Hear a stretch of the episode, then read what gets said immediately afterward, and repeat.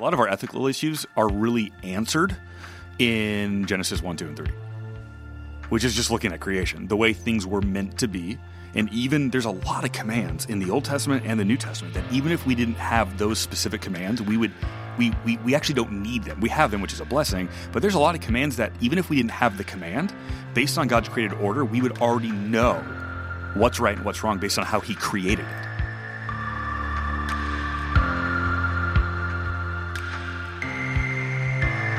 Welcome to Every Square Inch, a podcast discussing theology, culture, and the Christian life for every believer. I'm Gabe Davis, pastor of counseling, education, and community at Redeemer Church in Bellevue, Washington, and I'm with Ryan Welsh, pastor of Redeemer Church in Bellevue, Washington. What's up? So, uh, today we're going to discuss why theology matters to the non professional Yep, that was it. uh, theologian, right? Um, the non seminarian. non-seminarian, someone who's not a pastor, someone who's not a uh, theologian, uh, professor. What Lesslie what? Newbigin would call Oh, look at you drop- declericalized. Oh, let me pick that name hang on, you just hang dropped. on, hang Yeah. on. I gotta say it so everyone can hear this. Ready? Declericalized theology, theology for the lay person. Wow, that was yeah, that was impactful. I do like that declericalized. That's good. Um, we are going to talk a little bit about why does it matter that the ordinary believer, which we all are ordinary believers, right? But kind of trying to get to that idea that um, is theology. I, I, I hear this a lot of times. Gabe, I don't enjoy reading those things or listening to those things uh, regarding theology um, because I, you know I'm not. Uh, it, it's too hard. I know there's some people that like that kind of stuff, but it's it's too difficult. So, I guess part of what we're talking about is should Christians study theology? Should they, um, as uh, R.C. Sproul, you want to drop a name? I'll drop a better name uh, R.C. Sproul uh, said in his famous, excellent book, Everyone's a Theologian, right? So is everyone a theologian? It's just a matter of whether or not you're going to be a, a good one or a bad one. So should every Christian study theology? Ryan, what do you think? Would you be surprised if I said no right now? Well, that would certainly send the podcast in a different direction. Podcast would be over. Yeah. Yes, of course. Of course. Okay. Everyone everyone should care about theology. Every Christian, I mean really, not just Christians. Everybody should care about theology. Uh, good clarification. Meaning everybody. I mean, this is general revelation. yeah, right? everyone general is, revelation. if everyone is a theologian, atheists too. yeah. I mean no nobody's an atheist. right. That's- do, that's do- do another we want to go into this? Yeah, no, no, no. I'll, no I mean, there today. is no such thing as an yeah. atheist, All right? right, yeah. Right. People that say Sure, I don't Romans believe in 1. God. Yeah. People that say I don't believe in God. God says I don't believe In you. in you. Yeah. no, that's not what he says. but the Bible tells us that atheists don't exist.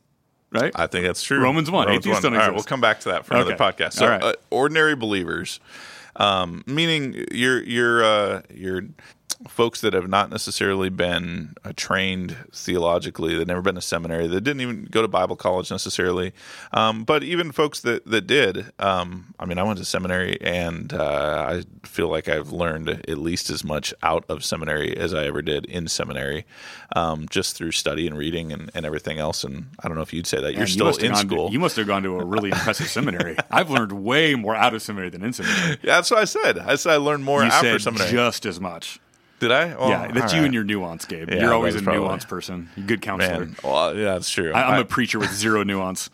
well, I'm not black really studying Greek now, you know, so I had to do say something. I learned a ton in seminary, but I've Plus, I spent a lot of money, so I have to eh, for seminary. So I have to feel like I learned a significant amount there. You know, like Yeah. if I if I really believe that I could have learned exactly the same thing I learned in seminary outside of seminary, I wasted a lot of money. By the way, we should makes say me this. feel better. People, a lot of people listening don't know us. So what just happened right now? They Yeah. might think we're de devaluing education. Yeah, No, we are both very, very uh, we're, Pro- pro-education? Pro education. Yeah. We've both been to a lot of school. We think that we think that those going into full time school. ministry. Yeah, Yeah. we don't need to talk about that. But we, we think that those being going into full time ministry should actually pursue formal further education.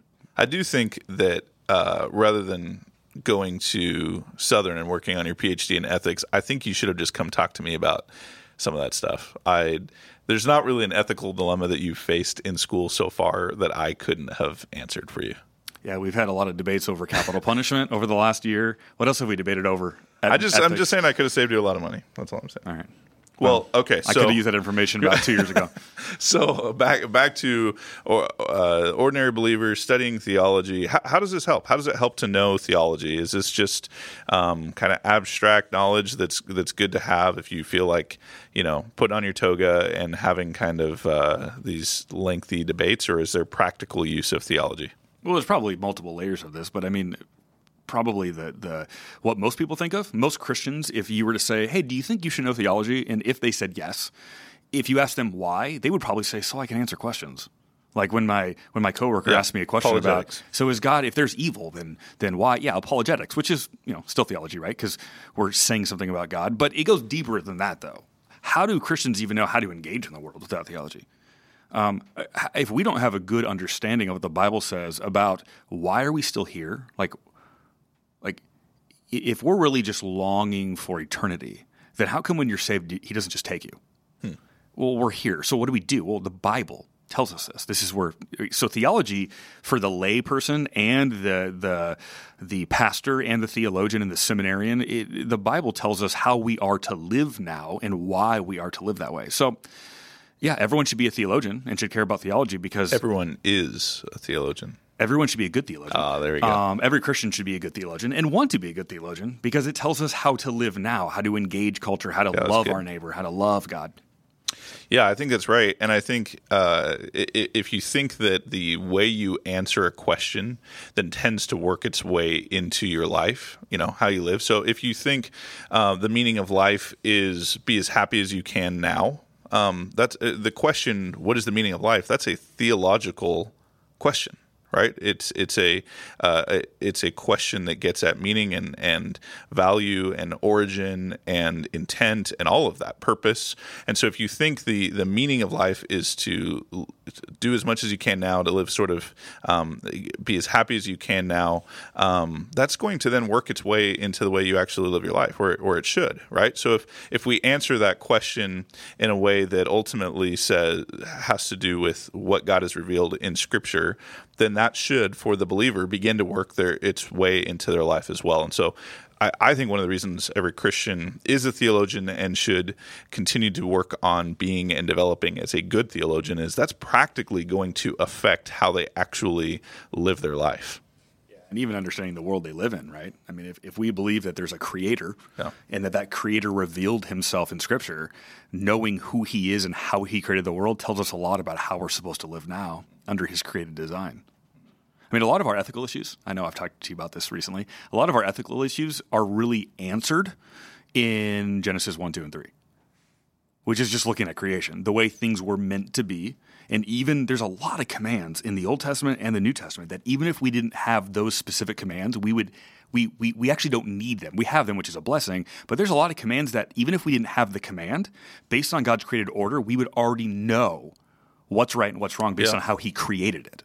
So what do you what do you think of the the Christian who says uh, uh, theology is is great, um, and typically I think when someone's thinking theology, they're thinking uh, formal training or they're thinking systematic theology or biblical theology, right? They're thinking these big categories, but they think yeah, theology is fine and it's good, but really it's I, I just need my Bible. I don't know why I need to um, read a book, uh, a different book. I don't know why I should listen to a podcast like this, for example. Um, what do you what would say, you this, say to this that? person that says this won't be listening to the yeah, trend. So. that's true. Uh, maybe a, a friend will tell them about it. What why what would your response be to to somebody that says something like that? I mean, man, it's hard to. I don't want to be rude, but it's just such a naive thing to say. That's a little rude. I don't know how else to say it. It's just such a naive thing to believe that if just you and your Bible, uh, it, it- that just you and your Bible is enough. Um, and, and what I mean is, when we read our Bible and we read more than one verse at a time, we're already systema- systematizing things. We're already putting things into categories. We're already doing theology at that point. Um, we're doing biblical theology at that point, which, by the way, biblical theology and systematic theology are a little bit different. So, biblical theology essentially is what you do as you read the entire storyline of Scripture, and you're keeping the entire um, story arc together. You're keeping the entire redemptive historical story of all of Scripture. Actually, this Sunday I'll be talking about this a little bit in Exodus. Um, in in view. Good, good plug for the Yes, sermon. yes, I like that's that. right. Ten fifteen, uh, Eastside Christian School. Um, and then systematic theology is well, just think of the word systematic. We're systematizing, so we're taking all Scripture says about sin, and we're saying this is hamartiology, and everything that You know what I, what I think we should do? One of these episodes, you, what you just said gave me an idea. We should just open a theological dictionary and just read the terms and define them. that sounds like a great. Don't you think people would Oh, love yeah. that? I People will think, yeah. definitely listen to that episode. we'll get some sponsorships after that one. Uh, everything the Bible says about Christ, and we'll call that Christology. So that's systematic theology. So um, when we think about, Gabe asked the question, um, somebody that says, I just need my Bible, I don't need theology. Well, as soon as they start reading their Bible and they start putting things together in their head, they're already doing theology. Well, and even uh, when you're reading your Bible, how, how are you going to interpret it? Right. So when you look at the Old Testament um, and the New Testament, do you understand those to be two separate books? Are those? Uh, is it all part of one big book? In a Sounds like biblical theology. It sounds like biblical theology. Um, does the New Testament interpret the Old Testament, or do they stand alone? Does the Sounds like biblical theology. sounds like biblical theology, right? Um, what does God have to say about um, us as creation? And Sounds like what is- systematic What is all that the Bible has to say about us as creation, right? What does what does the Bible say about sin? What tell me everything that the Bible says about sin, so that I make sure I'm not proof texting. The person that says all they need is their Bible and not, I don't need to Right. read any of their books, no, nothing, no, nothing from church history. The second I ask one of those questions, the Yeah. second they answer me, they've just done biblical or systematic theology. Also, isn't it a little convenient to say, I just want my Bible uh, when you're reading it in English and you needed the help of theologians to actually translate it from the original languages? And so, Gabe, are you saying together? that you've never met the person that says I just need my Bible that's actually reading it in Hebrew, Aramaic, and Greek? Uh, not yet. Okay, I haven't. Yeah, I haven't either. Actually, Yeah. So I, I think, I mean, all of that, you know, I, I know that, I think the intent and what I hear from people, and I get it, it makes sense, is what they're trying to get away from is there's so much information out there, so much, uh, so many resources, so many even competing voices, so many different ideas, um, right? You can have uh, you've got even within conservative Christian folks, right? You've got uh, Presbyterian, and then you've got all the different branches of Presbyterianism. You have Baptist, and you have all the different branches of Baptist. You have uh, your your Pentecostals. You have right. You have Methodist and Episcopalian, and you have all these different folks, and, and under this umbrella of Christian, and so people can kind of go. It's so confusing all of these different things out there. So maybe if I just stop listening to everybody else, I just pick up my Bible and I begin reading it on my own, maybe that's really all I need. And and so I think there's something good in that sometimes. There's a good intent. I, I don't know though. Um, I, I think that can also be dangerous. There's a Bereanness. Yeah. Acts 17, I think it is. Acts 17. I Oh, you're gonna get checked on that. That's I'm gonna, good. I'm going to check it right now on my own. So Paul in Acts. Yep, seventeen. Good word. Paul is teaching to preaching to the uh, the Bereans. It's a place called Berea, and what Paul says is that they're the most noble of the believers because they actually checked what he said with Scripture. So these Bereans weren't okay just hearing Paul's theology, so to speak. They actually opened up the Bible and checked. So you're right, Gabe. It's not like we don't need to consult solely the Bible to check. We do. Any theology we hear, any preacher we hear, any book we read, we need to check Scripture to see if that's really what it says. Yeah.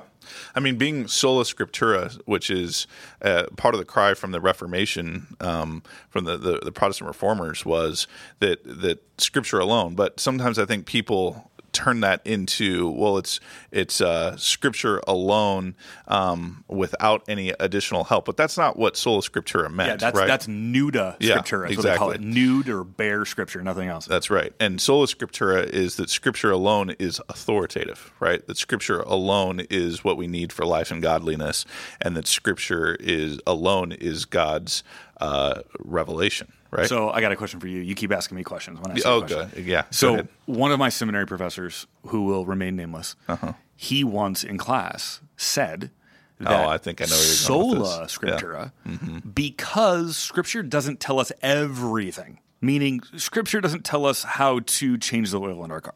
Right. Scripture doesn't tell us things like this, right?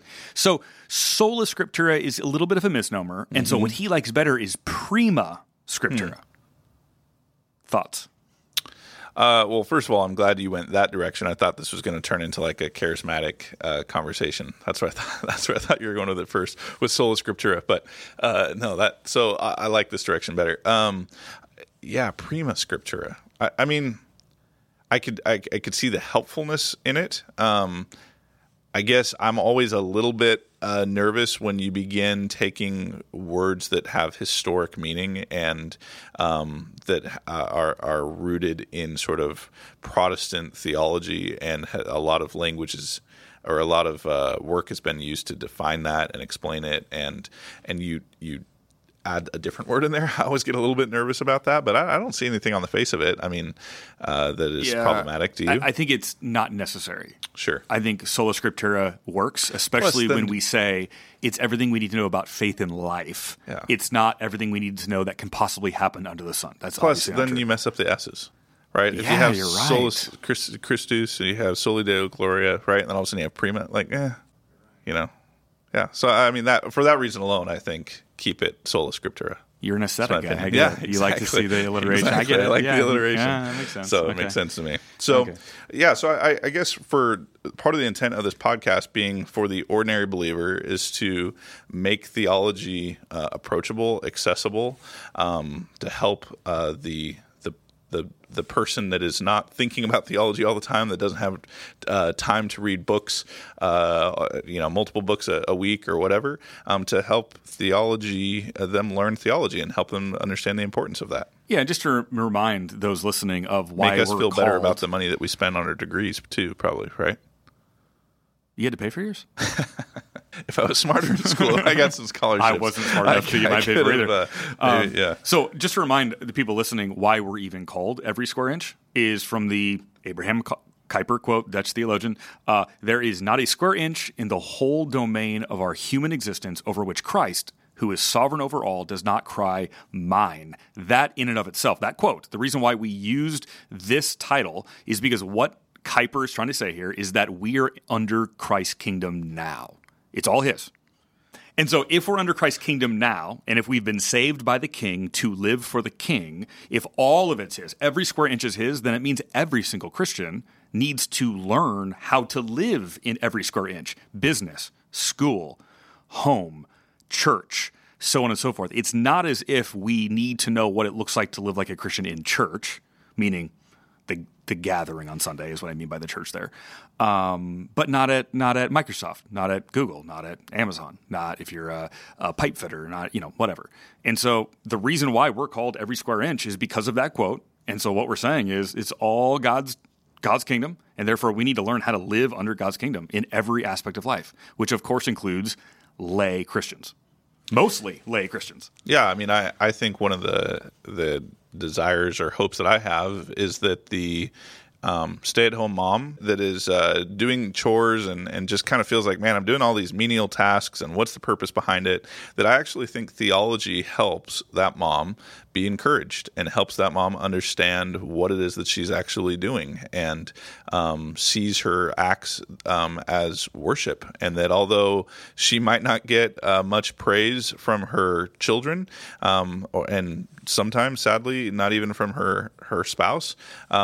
That she would recognize that theology helps her recognize that this is an act of worship and that the Lord actually uh, receives it as such and takes pleasure in in those works. And so I think theology is immensely practical also. And for the spouse that's not at home, uh, he or she hates their job Yeah. and they don't want to go to work. And they also, theology teaches them why they can even rejoice and glorify God in the job that they really don't like.